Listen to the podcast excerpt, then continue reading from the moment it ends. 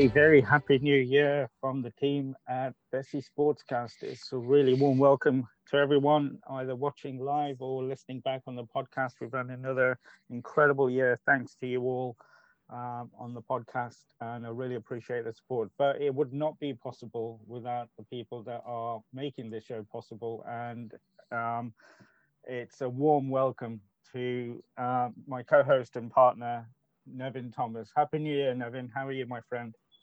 Happy New Year, Bharat. It's all good. Sunny and bright oh. and here. I like to rub in. I know, I know, and I, I don't blame you at all. Um, we had our second lot of snow last night, quite a bit actually, but thankfully most of it's gone. But uh, yeah, don't ask for weather reports for me. It's always dark, gloomy, and cold for the next um, well two months now uh, so nothing will change there. But you keep telling me about yours it'll, it'll make me feel better. Um, so that's good. Um, how was your new year christmas? You have a good time? All did good, you take good. some time off? I did i did.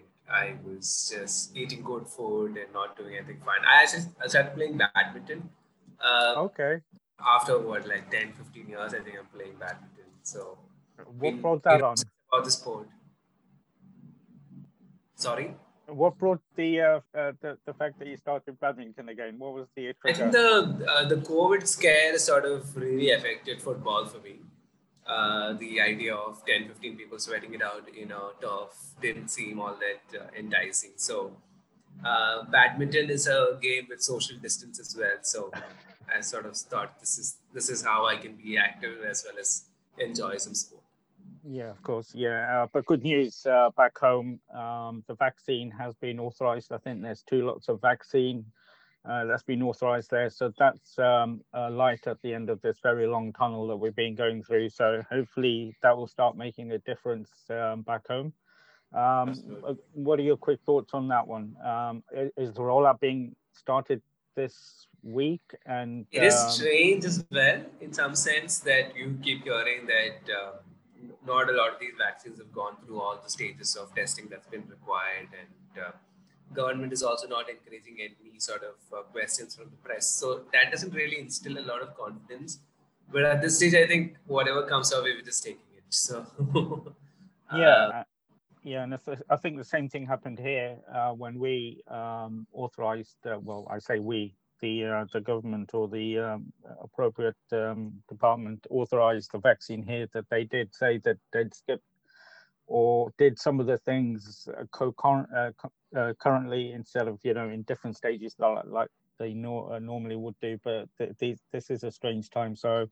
Um, I think one of the vaccines is the same as the one we've got here. Um, so I suppose, like everything else, um, for better or worse, we have to uh, have a little bit of faith that the medical uh, people are a little bit more trustworthy than some of the politicians. So I'm, I'm uh, basing my uh, um, trust on them. So hopefully that will work out. Uh, but what is the scene in what, what is the scene in UK? Is it being dished out very fast? Uh, has it been accessible for everyone? No, uh, we've had the first uh, Pfizer vaccine, which is a lot harder to distribute. The temperature has to be kept at, um, you know, really really low. I think it's minus 70 or something like that. So that has been a slow start, but we knew that when it was released. Um, I think they've done about a million people so far. But the new one that should make a difference is the Oxford one that is being rolled out from tomorrow. And they're looking to do around 2 million people vaccinated by the middle of February. And um, to be able to be in a position to reduce a lot of the lockdown measures or restrictions uh, from March so that's the sort of timescale we're looking at. Um, I think this is the Oxford one is going to be the game changer in terms of mass rollout of the vaccine and making a, having an impact in life generally. Uh, but up till now, it's been slow, but it's for the reason that that first Pfizer vaccine um, had to be stored and there were really tight restrictions on how it can be distributed. And uh, that's the reason. Um, I'm waiting for my parents uh, they should be getting hopefully a call this week. They're in that top priority group. I know um, a couple of people who've had the vaccine, the first shot. Um, there are two shots, uh, but they've changed the plans on the second shot now. it was going to be two or three weeks after the first one, but they've changed the plans now whereby they are going to uh, try and get as many people with the first shot and then start doing the second shot. So there's a bit of controversy around that. But uh, I mean, the big headline in news is that um, the vaccine is out there and it's being rolled out. So it's just a matter of waiting a, a few more weeks, considering what we've been through. I think that's not a big ask. So that's where we are. Um, we're in lockdown in tier four now. Leicester went into tier four um, on Boxing Day. Um, so we had one day with the family on Christmas Day, which was really nice. First time I've seen uh, my family, uh, brother and uh, parents for the first in the previous year. Obviously, you FaceTime them every day, but that's not the same. So that was good. For one day, we were allowed to do that. Uh, we did get tested, me and my son, just to make sure the day before everything was fine. So yeah, we took the precautions. That was good. Um, I know in India, um, I was speaking to Prasan from the cricket show, and he was saying that uh, meeting families is not as restrictive there as it is here. Yeah. Is that right? And I live with my family, so no, but you, you can uh, meet with other households. Yeah, yeah, and also I I went to a friend's wedding, which was oh in, wow, yeah, in Karnataka. So I drove there, and came back. There was no restrictions whatsoever. Oh wow, that is a different world to where we are and have been. Um, it, it is not necessarily a better world. I, I, I do get this feeling that we're just being careless. It's not like there's no COVID here. I think it's it's it's become so tough for uh, the society to move forward with all these restrictions for like in an entire year. I, I am afraid of uh, a sudden peak though, because all my friends, uh, everyone you follow on Twitter, on Instagram, all of them are either in Himachal or in Goa, enjoying the snow or enjoying the sun. It's it, it's almost like COVID never existed. So it's a little worrying, but yeah, hopefully yeah. everything is in control. Well, fingers crossed because um, I don't think you've had the second peak. Fingers crossed you don't because of the vaccine. Uh, we've had two, and the second peak has been a lot, lot worse than the first one. Um, our case numbers are really, really high. Past week, I think it was pretty much 50,000 a day. The death rates are high, higher now, uh, but the more worrying factor is the hospitals are getting full. I think we had 22,000 people in, nationally in England which is the reaching capacity for this country. Um, so uh, absolutely opposite picture to what you've just described. Um, some footballers did let us down uh, where they celebrated um, breaking some COVID rules. So we'll see what comes out of that. But let's um, uh, move on to football and better things. But like I said, uh, light at the end of the tunnel for India and for us with the vaccine. So we'll see how that goes out. But we've had football to uh, keep us going, uh, both with the English Premier League here over Christmas, as you know, a lot of lot of games, but also by back home in the ISL. Um, and a couple of things I just wanted to take your views on um, in terms of how the games have been going. And obviously, there's a big game for my boys uh, this afternoon, a bottom of the table clash, which I never thought I'd be saying at the start of the uh, season. Um, a lot of pressure on uh, Stuart Baxter and Odisha today uh, to get a result. I don't think a point will be good. Um, what's the feeling in India are you getting in terms of Odisha and the expectations maybe we had? I, I think, um, to be fair, Rohan had when we spoke to him with the signings he'd made, with the appointment of Coach Baxter. I was really happy with it. I know you were really uh, excited by some of the signings, but um, the year's not gone well, and there's a lot of pressure there on him and the players to get a result today. I personally don't think a point will be good. I think we need a win. Um, what are your thoughts there? Yeah, I agree. I think uh, Odisha's reached a stage where now they need a couple of victories to salvage their season. Uh, yeah, on paper, they had everything going for them. Perhaps not the starting names for India, but we, like we discussed earlier, I think uh, it has a group of people who could uh, perhaps make it to the Indian squad in the near future. There was a lot of uh, potential talent in that team. Excuse me. So um, yeah, it's it's a little bizarre. Um, I don't know. I think again we discussed we did discuss this uh, a couple of episodes back in terms of what is the best strategy for a manager to have a good plan A, stick to it, have a distinct identity, or do we want to have a a, a versatile manager, a pragmatic manager with A, B, C, and D plans, for example? And uh, I remember us uh, talking to Rohan, and I think Rohan was saying that you wanted a coach who could adapt as per matches. Uh, I am not so sure whether that's the best policy going forward. Um, again, I'm nobody to judge. We've seen really good pragmatic managers and get results and all that. But if you want to be a good powerhouse, you know, establish us as favorites, uh, challenge the top four of ISL, I think you coaches with a certain identity, and that I've not seen in Coach Baxter.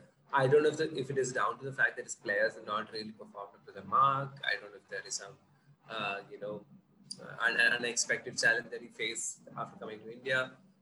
but I've really not seen that kind of a consistency uh, in in managerial style from Coach Baxter as well.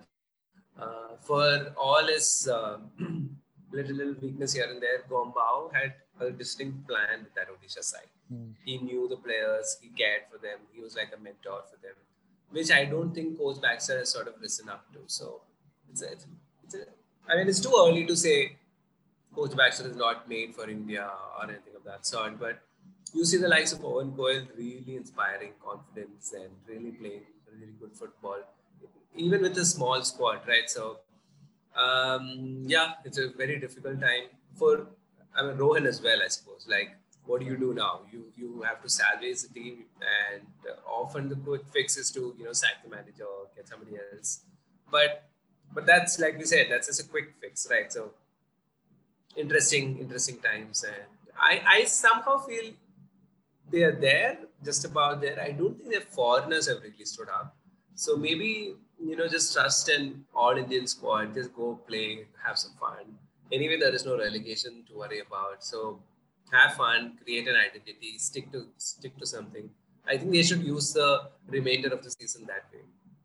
Yeah, I agree. And um, it's something that when we spoke to Rohan about um, saying that, you know, are you going to appoint a manager for one season, which seemed to be the trend in the ISL? And he goes, no, we have got a bit of a project. That's why I gave him a two year contract. I think it's a two year contract uh, with Coach. With an additional option to make it three, I guess. Yeah. And um, I, I, hope he sticks with it. Despite the. Um, start we've had, um, I think um, chopping and changing, we've known that never works unless you want to bring Sam Allardyce in. But um, I wouldn't recommend that to anybody.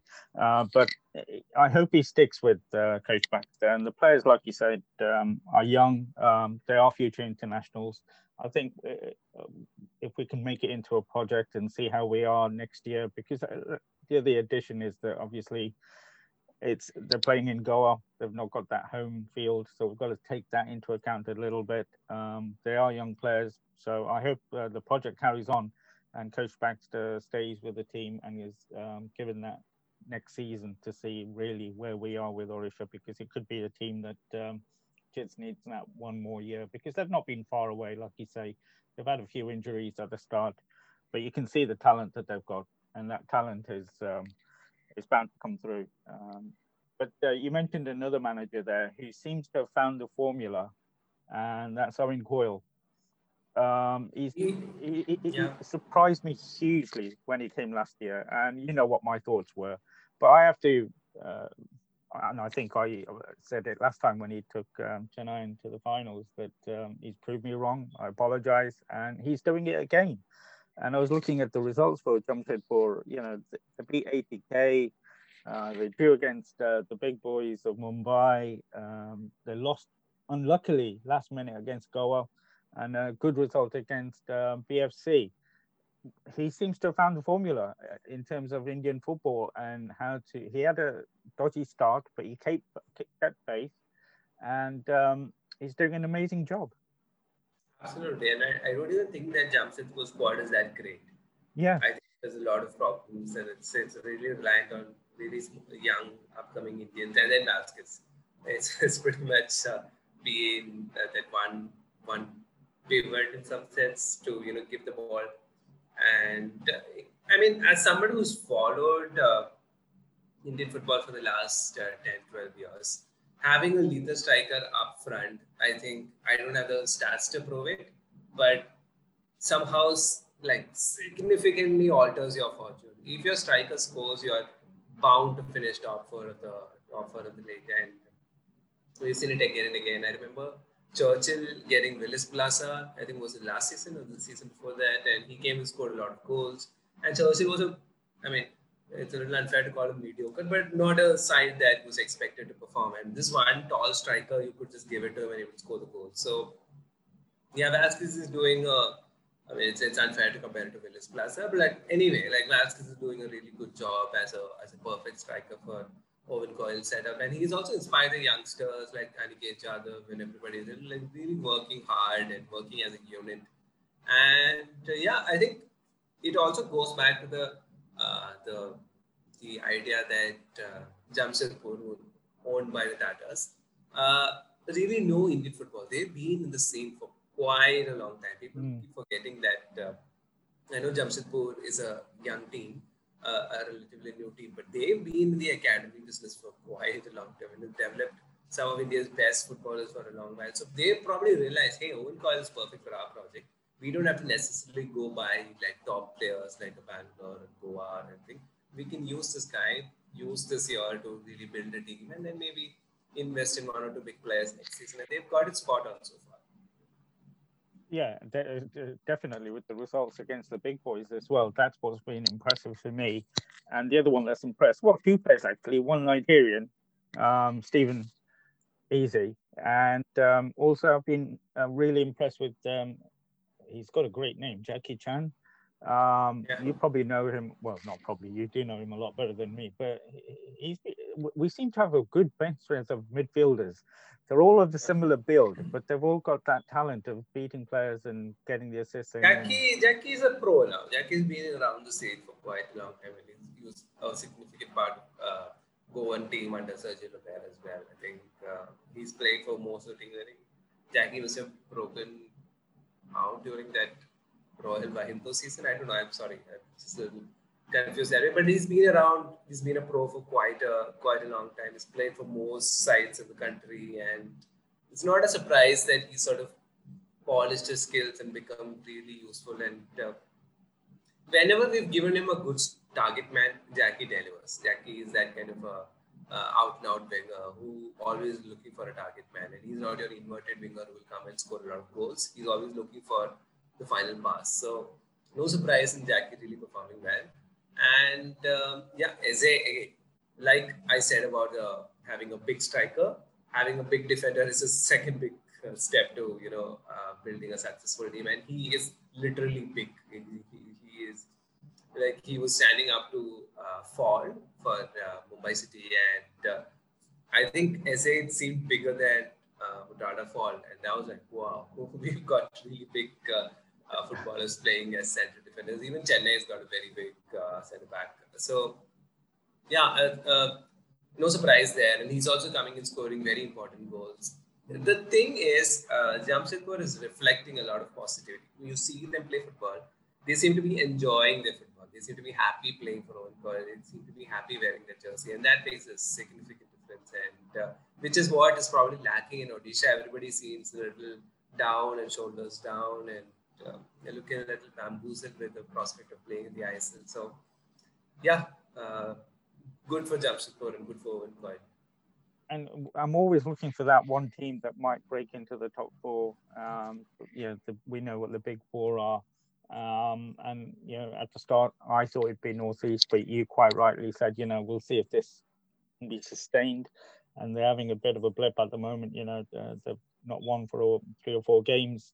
Uh, but Jamshedpur, um, we can't write them off. Not with that manager. He's done it and shown us uh, how to do it. Um, they have to be surely contenders at the halfway stage. Yeah. Uh, only worries again is the, uh, the squad depth is always a big worry for these so-called smaller teams. So when looking like a look at some side like an ATK, they have abundant players in every position that they can obviously you know get somebody on board when somebody gets injured or something. And if you look at the uh, next set of schedules, uh, I think Kerala Blasters, for example, are playing eight matches in a month. That's that's a lot of football for a for a small squad. So uh, yeah, it's uh, it's it, that is going to be the challenge for all all other teams, the apart from top four, and uh, we'll wait and see who can come out uh, come out best. Last time I thought, you know, when we spoke, um, I was a little bit um, well asking if what's happening with Goa, and they've turned it around since we had that conversation. So it might be down to you as well in giving them the advice as to what's going wrong because they seem to have turned it around. Um, can you give, or do they need any advice at Bengaluru? Um, I don't know. I think uh, got so comfortable eking out victories with those long balls. They they have to realize people are watching them, and people are finding uh, you know a pattern in their football using their big men somehow. You know, uh, over reliant on set pieces. So you can train a team to defend that those things are not like ask Sam Allardyce. They'll say like you know you give us set pieces, we will try to uh, somehow you know set our team to defend. But you play quick football, there's no way. Like you trickery and your through balls and all, that's that's harder to stop, right? So Bangalore should go back to relying on their strength.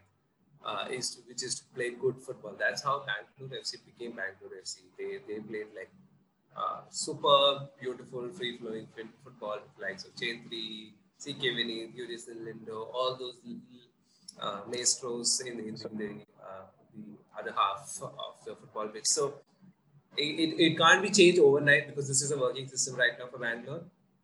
But why don't you push the likes of, say, um, you know, Ashique up forward? Why don't you? Ashique is now injured, so unfortunately, he's not going to be part of the uh, setup. But uh, uh, likes of Udanta, Udanta has still got a lot of pace and probably a little bit of confidence is all that is required to change him around. And you need to really trust your attackers more. I think Bangalore has become so comfortable with the big men doing everything for them.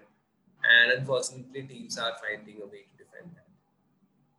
And you say that they need to go back to the way they were playing. Uh, they've got the same coach and pretty much the same team. Um, why why do they change because this new formula of um, defensive football, counter-attacking is and long balls is working, or why did they change? I would say I think when I say their old ways, I'm not talking about say Manu one season back. I'm talking right. about okay. With, uh, like Westwood and Roca and all of them uh, their managers. So when when it was uh, Ashley Westwood was a fast attacking direct football, more like a Germany side um, and Roca brought in the possession football. They would dominate matches. It was like the Barcelona peak days where they would just dominate, dominate, dominate, and then find a way to uh, crack. It's not most easier to watch, easiest to watch because I'm not a huge fan of you know people just bossing the possession so much. But they were very efficient and they never let the other team take it to them. Right now, I would say Cuadrat is sort of lost he won. Maybe he's, he is a continuation from Roca. He used to work with Roca. So the idea was he would take the project a little forward. But I feel it's gone backwards and he's just um, he's gone back to the Indian football template of using big men to win matches. That's unfortunately not what we want in 2021, and uh, hopefully Bangalore realizes that and change their ways. Uh, if not drastically, at least slowly go back to playing football. And in terms of, um, I know the media coverage is not here, it's not comparable, but when a big team, we saw the stories with Arsenal, and it's always fun to um, see Arsenal struggle because Arsenal TV is a lot of uh, fun watching when they're struggling and they've turned it around, but they had a huge press. Um, I know India is at a different stage of evolution of football, but um, do you hear um, people, uh, supporters, uh, fan groups uh, getting on backs of teams. I mean, uh, for example, at Kerala, I know you're saying they're quite um, acid or calm. Uh, the expectations. I don't know why there. though. I'm I'm angry, and uh, I'm I'm livid that the fan groups just keep on saying. No, we need to trust the process. We need to believe in the system. We need to do this. That's what I hear a lot. Yeah, and that's surprising. And I'm like, how long? What is this? Uh, what is this so-called? If you're a true fan, you will support the team. I am still supporting the team, but I can be angry. What is this? what is this concept that I can I cannot be angry? I, I, can be really angry with the team and still really like the team, right?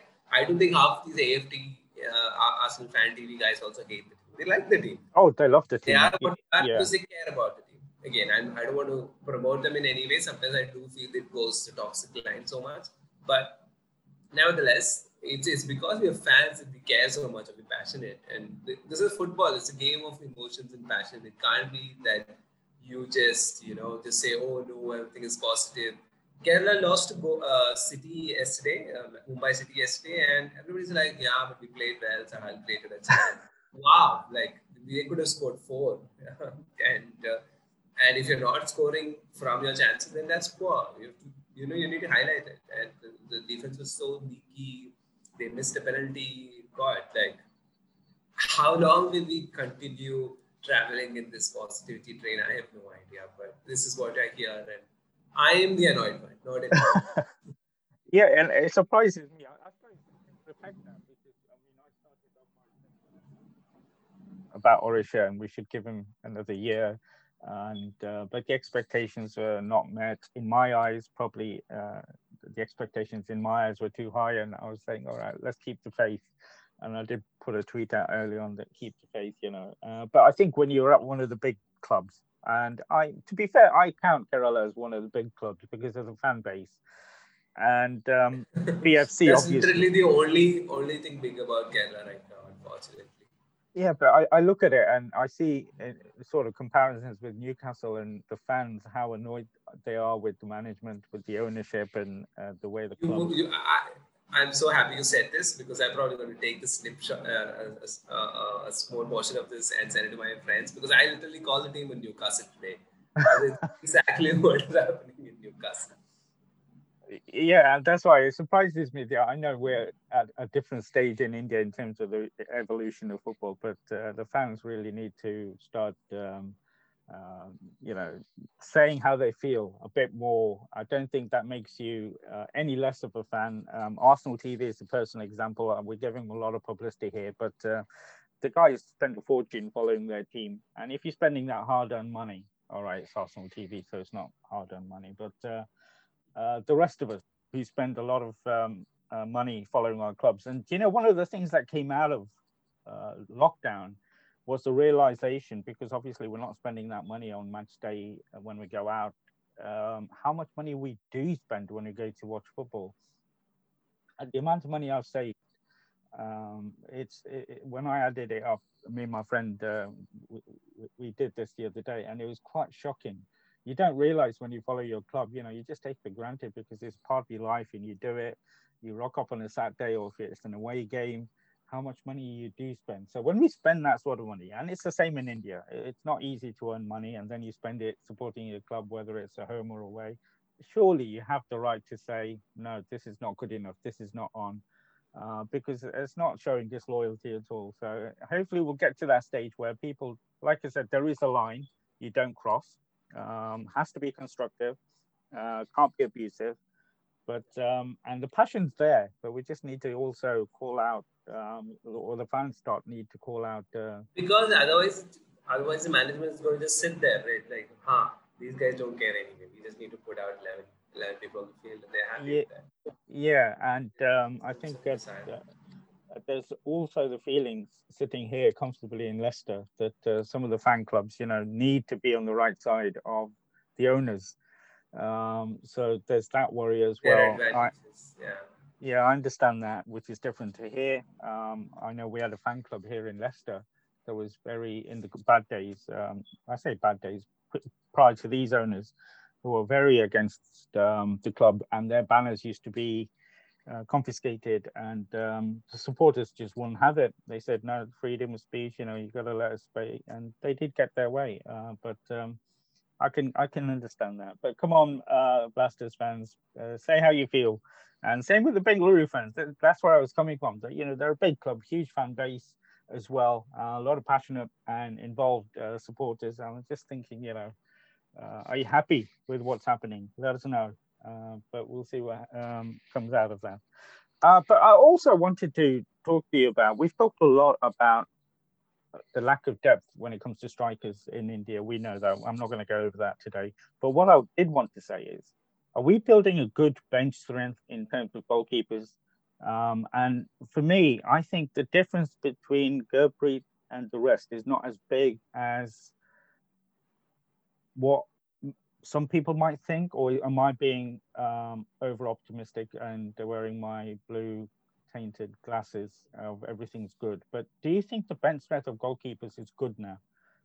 Of course, of course, and it has it is largely down to the fact that that's a position where I think now want to fill an Indian player. They don't want to waste a foreign player as a goalkeeper.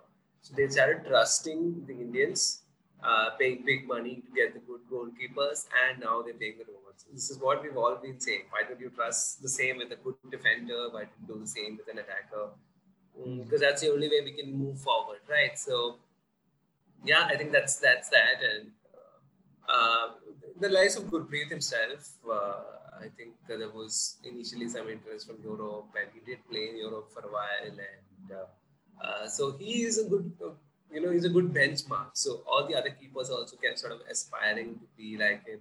And forget Gurpreet, there is a senior pro in Subrata Pal who's still yeah. up there and you know performing really well. So and you have like Amrinder, Vishal Kaith, Albino. It's been uh, he's been making silly mistakes, but he's also been pulling off really good penalty saves. So a lot of young keepers, like you rightly pointed out, and uh, with a lot of different skills. So yeah, and somebody like Nawaz is a ball playing uh, keeper, but like Gurpreet or somebody is a big shot stopper. So uh, I still feel Gurpreet is the best we have right now. I do feel Gurpreet seems a little off. I don't know if that's the right term. I don't. I mean, he's not your peak it doesn't feel like he's commanding a. Uh, I don't know. I, it's all purely from what I can see on a TV, but somehow I uh, he has sort of lost interest uh, or it doesn't have the same presence as he had in the dressing room say three years back. I don't know. Something seems off. Something seems off about the entire Bangalore side. By the way, I mean they're winners, they're they're, they're the big and they're all that, but something seems missing. And Gurpreet being one part. Yeah, I was just about to say, you know, with Gurpreet, is it just reflective of the way BFC are, and that's why I I wanted to talk about them as to, you know, um, are things all where they should be with uh, BFC. But um, with Gurpreet, um, I mean, the main point for me was that, you know, if he's not there for the national team for whatever reason, I don't think we've got anything to worry about. I think, like you mentioned, Subrata Pal, and I have to give a shout out to a person I interviewed who really came across really, really well, and he's playing really well. He's also Arshdeepak Odisha, a young, young keeper, but uh, with a lot of talent and um, uh, with a father that's um, quite um, constructive in terms of um, his criticism. Um, I, am loving that he's getting a a lot more chances than uh, I thought he would when I interviewed him because uh, have got a couple of good goalkeepers there as well. But Amrinder, you, you mentioned Albino, but, uh, but my main point was that you know we're in a good place, and it's I think it's a reflection of how we've progressed. That we've got bench strength of goalkeepers there. If Gurpreet's not there, I wouldn't be too worried. Um, just like I said um, uh, earlier, that you know we've got a good, talented midfield bench um, I think those two positions, I would say that India uh, are doing really well at, and uh, we've got really, really good talent in those two positions. We'll talk about centre backs in another show, but um, I just wanted to take your view in terms of the goalkeeping and um, how it's come along since the early days. Like you said, it might be the case that uh, the clubs don't want to waste that money, but it's shown through by the talent that's come through as well. Um, so yeah, that, I think that's a lot of positives for us. It's, it's a system, forward. right? So so when the I League I League sides realize that oh ISL teams are looking to buy keepers, now they also start playing Indian keepers because they know this potential sales. So it's sort of that's how the ecosystem works, right? So as long as there's demand, there's always supply, and uh, yeah, that's um, I think we are good for keepers in the next in, in the future because I don't see ISL teams going back to are putting foreigners behind the scenes. So uh, I think we, we will be covered that way. Yeah, and I, I think what you said, WP has set, uh, set a standard uh, that everybody else has to abide, uh, get to, and I think they are getting there. If uh, a couple are not already there, maybe, in my opinion, uh, but um, I think um, it, it is something that will progress and get better. So it's a very good sign for Indian football moving forward. Um, it's also obvious um, the January transfer window is upon us here, and it's been in India, I think, a week early or something. And I was just looking at some of the transfers that were made Um, and East Bengal have been really busy, not surprisingly. Uh, I think they brought in four players. The one that stood out for me was uh, Enobakhare. He used to play for Wolves here. Um, I think he's come in. We'll see how much of a difference he makes. But the one that I wanted to talk to you about was, and this was a surprise for me, uh, was the business done between Kerala and ATK. And I believe my initial impressions were going to be uh, why this trade has been done by Kerala at this stage. But then obviously this story has got bigger since then. Um, do you want to fill us in? Because my initial thoughts were going to be on the lines of why would Kerala, you know, want to do this swap? But um, what's happened with this transfer? So from what I know from my sources as well, is that uh, Nongdamba wanted out. He didn't want oh, to stay yeah, so he had six months left in his contract and he was uh, intending to uh, sign further. So there was a possibility of uh, Kerala losing him on free. And uh, ATK had clear interest, ATK Mohan Bagan, sorry. Uh, so uh, having been a stellar performer for Mohan Bagan last season around, uh, they did want him back and I probably got amplified by the fact that Soosairaj got injured. So they did want a tricky uh, winger who can play the left side of the midfield. So uh, that way, I think uh, it was it was just it was it made sense for both parties. I think uh, Nongdamba was offered a five-year contract by Kerala Blasters. If I, oh wow! If I can believe my sources, just like uh, Jackson and uh, Sahal and Rahul and all, they wanted him on long-term basis, but he refused. So the sale was on. The sale was always going to happen from what I understand, Kerala Blasters management uh, or the medical team didn't really understand the gravity of Nongdamba's injury, which he picked up, and even made him go through a couple of uh, very harsh uh, training sessions as well.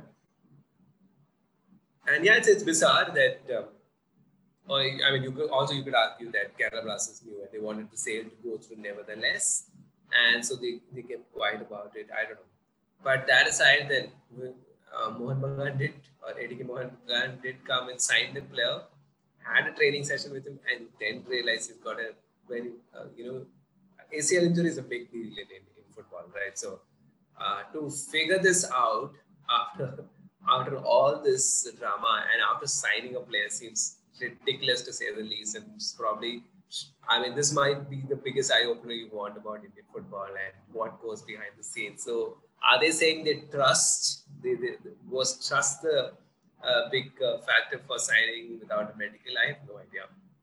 Some people even argue that it could be because of the fact that uh, if, if he had to be taken outside, then they'll have to break the bio bubble rule. But like you, I mean, you've uh, doctors and you've got physiotherapists and all those people with you traveling, and it's an ACL injury. It's not like a it's not like a small wound yeah you've got like a dead finger or something like that. It's a it's a it's a it's a serious injury, and the fact that this could not be detected was was strange. And then then comes the drama of ATK saying, "Hey, we won't pay for the player if uh, you know if he's injured," which is again bizarre. Why did you sign him up uh, if you're not intending to pay? They they refuse to uh, acknowledge the the reverse transfer of uh, of uh, Ghosh into uh, Ghosh to Kerala Blasters. That got really messed up because Kerala Blasters has already had already announced a player, but they refused to uh, you know register in, in the AFF uh, backside, and a lot of drama happening here and there. Uh, a lot of petty drama, if I may add, because this is this is not cool. Because Ghosh's transfer should be like should not have being bothered by the Nongdamba saga at all. He's, he wanted to move, the, the NOC was given. Why would you give an NOC, a no objection certificate, and then create this drama of saying, oh no, wait, we don't intend to do that? And at the end of the day, it's an injury. And uh, it can be healed, it can be, that's what that's what happens to footballers. He could take up this injury two weeks later also, then would you have not paid for the player? Would you have not taken care of his uh, injury, whatever. From, but from what I understand right now, Kerala Blasters have agreed to take care of the surgery or whatever cost that is required, but the deal will go through. Wow, where do I begin? Where do I begin with this? Like, wow. yeah, when Indian uh... football can't make things up, they certainly can. You, you, you can't write this stuff. Um, all right, let me start from the beginning. Why does why did uh, Nongdamba want to leave? He's a talented player, playing at a big club. Uh, don't question me on that one. I'm going to call it a big club. Um, why did he want to leave? game time or progression or game time or maybe he doesn't like Kerala so much maybe he was influenced by a lot of other people ATK is a huge side so right. even Kerala Blasters is big whatever like ATK is like a side that can obviously challenge for trophies so he thought probably that's nice and he's a kid I mean heads, heads can be turned really easily by multiple projects why did Dheeraj Singh leave to ATK mm. why did you know so many youngsters go to there when there was very limited chance of them actually playing. So, yeah, I mean, we can only guess why Nongdamba chose to um, move to ATK. He seemed pretty happy about it, and uh, maybe there was a discussion in Kerala as well. But it's strange because they offered him a long-term contract, so it's not that, him. Yeah. So, yeah, that, that, that's the thing that stood out for me. I, obviously, I was not aware of the offer of five-year contract because I think that for yeah. an Indian footballer is something unusual. Maybe yeah incredible offer, and um, you know, uh, so that's one thing. And, and I can and, just... and if he was well advised, that's that's a good way to you know put a foot down and you know work on your career, right? Like mm. have two three seasons with the club, find you know everything similar, uh, you know have a have a distinct pattern with things. He also have the likes of We're all part of that under 17 World Cup uh, gang. So you also have friends in the squad. Why? I mean, I don't know why he chose to do it, but I'm sure he has his reasons. Uh, and of course, there's been a lot of winding up happening throughout the season as well from the Kolkata side, trying to get him back on board. So maybe he got influenced by all these things. And yeah. like, I know it's just a strange thing to say, but at least Kolkata is closer to home. I don't know if that matters at all. Yeah. Because yeah. from yeah. Manipur and, but maybe, yeah, maybe that's also.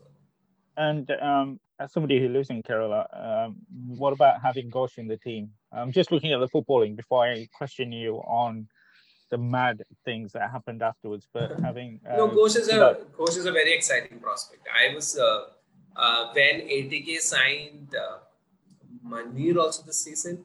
I was like, oh my god, what is happening? Because that's like Jobby Justin, Manveer, Ghosh, Balwant was also was part of that team then back then, even though he did leave to East Bengal. So Palwal, Roy Krishna, uh, David Williams. I was like, are they going to play an entire squad with strikers because they've got that many with them? So I was really worried about Ghosh because he was one of those upcoming prospects.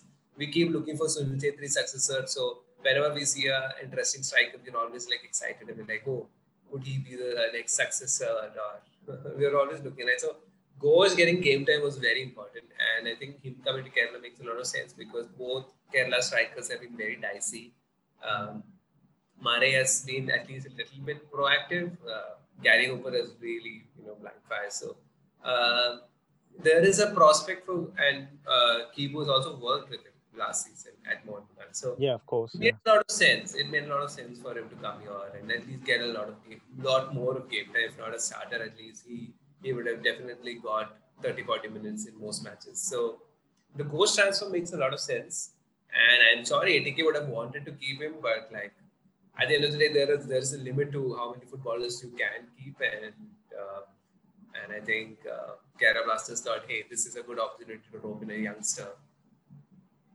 Right, moving on, and by, by the sound of it, um, on paper, Carol, I've got a good deal here by the sound, the way you described um, Ghosh and um, where uh, mind was in terms of wanting a move out.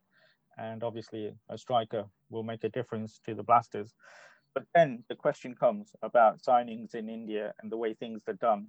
Uh, I'm just reflecting of how things are done here, which is totally different. because no matter what the selling club says, the player has a full physical and medical and it goes on when you see transfer deadline day uh, how everything is still done uh, to ensure the pl- uh, players are done. And uh, you've seen the documentaries on netflix and amazon with united and uh, sheffield united and leeds united and how you know they can be. I don't think the fact that they're in a bubble would stop them doing that. They have all the medical facilities because players have all sorts of injuries, so they must have the resources to cater for that. And this is a well-run ATK big. It's it's a big club. How can they sign a player and not do a medical and put him in a training and then say, "Oh my goodness, what have we done here?"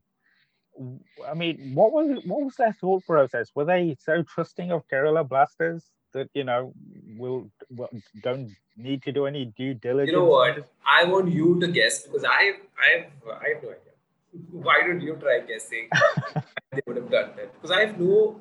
I mean, it makes no sense in the world that you would you know sign a player without a medical, and you can come up with all these excuses of bubble and whatnot to you know please your hardcore fans, but as neutrals or as you know journalists, as observers, we're not going to buy that thing. You know, there's something beyond all this. It almost felt like, hey, he's got an injury, so maybe we can use that as an excuse to not pay up whatever we promised Kerala Blasters. You know, yeah. This, this could be a reason. This is how Indian football works. So this could well be a reason.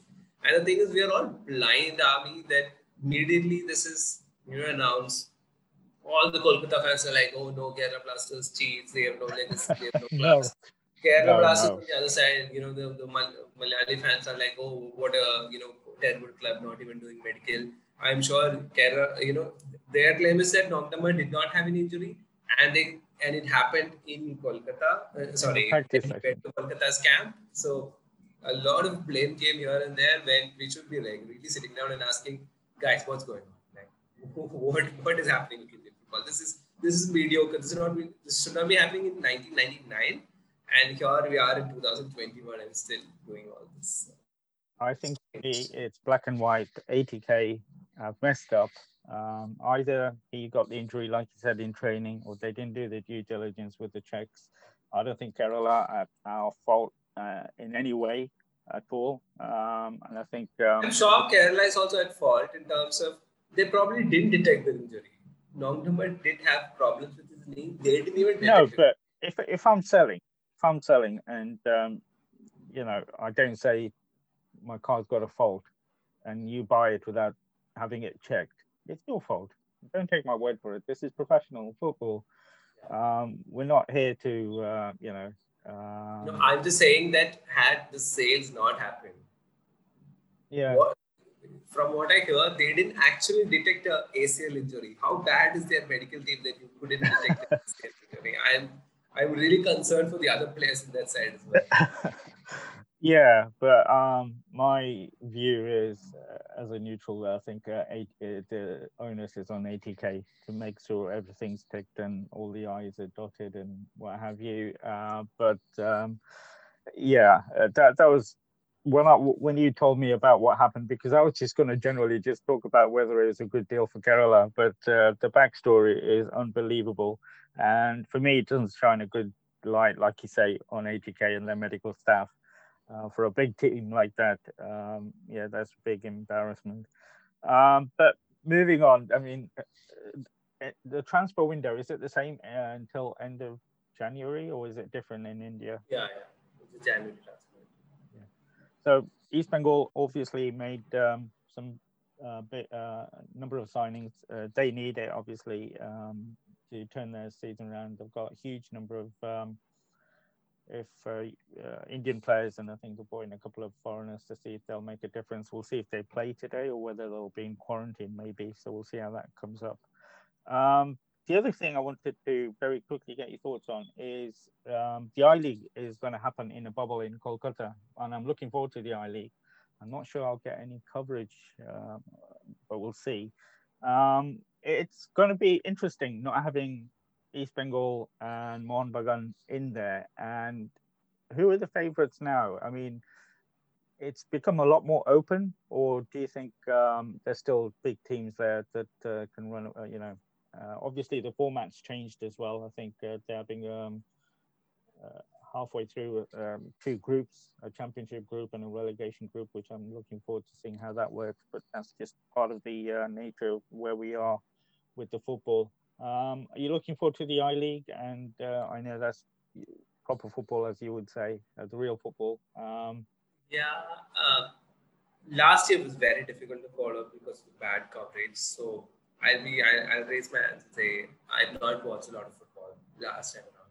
Previous season I was working with an I League side, so I had way better access. But last year, unfortunately, I couldn't follow a lot of matches because of uh, really poor broadcast. And this year also they've got uh, one play sports, something like that. It's not a it's not a channel that's readily available on your TVs or something like that. So it's, it's again going to be really hard to cover, but obviously uh, big sites there. Like you asked me the question of who I'm expecting to win, I have no idea. Literally no idea because again, this was the opportunity I, to say this is going to be uh, Gokulam's time because uh, they, I mean Gokulam.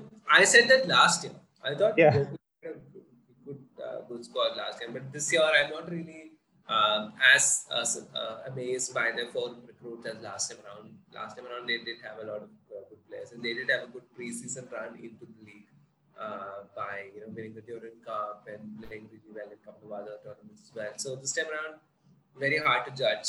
Uh, I am expecting Real Kashmir to really perform well because they played the IFA really well. Yeah. Strong side. Uh, Chennai City, they're always a uh, surprise fact, right? They, they always recruit really good players, and I know uh, Hari Krishnan, who's always sort of been talked about in Kerala as a really good midfielder. They've signed him, and they've got a very good side there in Chennai. Um, Gokulam, obviously, with all their pedigree and not pedigree, but like uh, they're they're a good side. They know how to get things done. So yeah, the, these are the sides for me. And Punjab, let's not forget Punjab. They've, they've made some really good signings there. Uh, including I think uh, Diawara, the, the, the last year's Mohammedan star striker. So they are also good side. So I think I, I would put my weight on one of these sides too. Uh, yeah, and I am actually looking forward to it more than last time because um, you know the big boys are not there, so-called big boys, uh, and um, I'm looking forward to seeing how Delhi, the new team um, been um, promoted to the I League, get on in their first season. Um, obviously, the northeastern clubs, uh, ISL especially, and uh, I'm looking forward to this how this tournament pans out. And like you say, it'll be interesting. Uh, Mohammedan Sporting, they're one of the big names of uh, Indian football from back in the day. Um, and more importantly, some Indian coaches as well. So that's another good thing I'm looking forward to. Uh, but we'll talk about that uh, as the season progresses. Um, uh, but uh, lots to look forward to there as well. But before we end, um, we have to bring. I have to bring you back to some European football. Big game for you tonight, um, Man City. Uh, there's a bigger game before then um, as we travel to Newcastle. I was there last year actually. I spent New Year's Eve um, in Newcastle. Brilliant, brilliant city, lovely people, great night out. Um, and we came away with a 3 0 win. But that stadium, oh my goodness. Um, I remember you telling me about it. Like you're so far away from the ground. Oh, yeah. just to get up there, you need to be fit. you really need to be fit. I'm not joking uh, to get into the uh, clouds there. But it's a beautiful stadium, beautiful city. Uh, so we're playing Newcastle today. Um, I'm expecting us to play our first team, which we didn't against um, Palace um, because of. I hope Justin scores a hat trick because he's there, yeah, there's a, a lot of player, uh, Barnes is in a lot of people's fantasy league. Uh, so, uh, are you in the cup? The cup started yesterday. No, I'm not. In The cup. I, I, I've sort of, uh, I slacked off in like mid part of FPL. Now, now I'm just back because it's uh, the the COVID really helped me out in the last couple of weeks. But oh. players and suddenly I got back into the scene, but uh, uh, I'm not in part of the cup. And are you looking to Frank getting back to getting his mojo back against Man City? No. I, I, I don't want to talk Chelsea this uh, season. I don't know. I think I'm really I'm happy something is now started, but generally so much English pampering he gets and he gets away with everything under. Chelsea's been poor. Look at the squad we have. Yeah. yeah. Chelsea's got a very exciting squad. This is not the kind of results we should be getting. These, no. You know, two one. We're losing all these matches. Mojo's lost, not just with Frank Lampard. I don't know if he had the mojo in first place, but players as well. It just yeah, it's it's a it's quite disappointing actually. The tide uh, is turning, I have to say, but it's very, very slow because of the nature of Frank and what he means to English football. Uh, but it is slowly changing. You can start hearing the murmurings, and because, like you said, the talent he brought in over the summer, um, it's just not being reflected on the pitch. And then when you start, and he goes back, and he goes back. So okay, he's bought Werner, he's bought Havertz. Use them, right? Like I don't care if Chelsea are going to lose two, three matches, but like you work on a system. That's how Klopp started. That's how Brendan Rodgers started. Everybody was willing to work, you know, with the system and get the people. This fellow was just like, oh, Werner's not playing well today. I'll bring back Giroud and put Werner. Yeah. And what? I mean, I love Giroud. I think he's one of the best strikers out there. I think yeah. he's a superb player, but I'd love to have him in. Uh, on your system, right? You have to work on your system, and Frank Lampard seems to be really, really lost there in terms of system. Yeah. You'd be surprised if Chelsea beat a City today simply because Werner's Space or something like that, and City really attacks. But City is also a chain side. They no longer, yeah. you know, go fully forward. You know, they, they want to defend. They don't like conceding anymore. So City is on chain. Then yeah. all City might go all out attack, and Chelsea will hit them on a counter. But I don't see that also happening. Yeah, uh, City are missing Aguero, the old Aguero, hugely, and that's why they've had to change uh, to ensure they don't concede. Um, so they've gone the other way. Yeah, I'm, I'm looking forward to it. And uh, like I said, the murmurings have started at the bridge. And uh, with your owner, um, I know he's not very sentimental um, when it comes to changes, but the other owner that's not very sentimental. And why would anybody want to take the PSG job on? Why did Pochettino say yes to this job? Because the only thing you are going to be judged on is winning the Champions League. I think Pochettino realized that the United job is not coming to him very soon. So I think it's just like, hey, I need work, right? So everybody thought he's just going to just walk and replace Ole, but United are playing swashbuckling football. I don't think that's anything to do with Ole.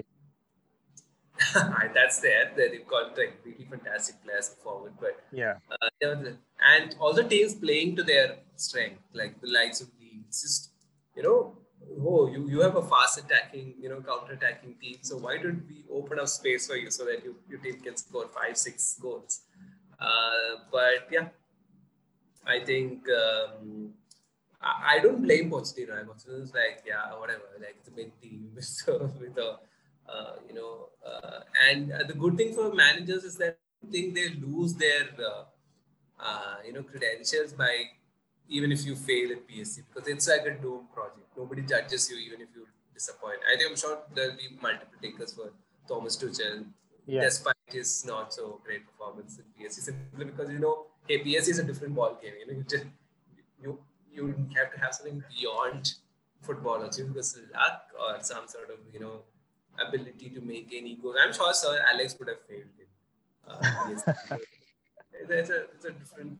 There's thing. no way Sir Alex would have been given the time at PSG. Um, yeah. He would have won ten uh, league titles back to back, but uh, if he hadn't won the uh, Champions League, but there are there are big expectations, and it, I mean I know what you're saying about maybe class it as sort of a free hit as a coach, but it is a big test for Pochettino.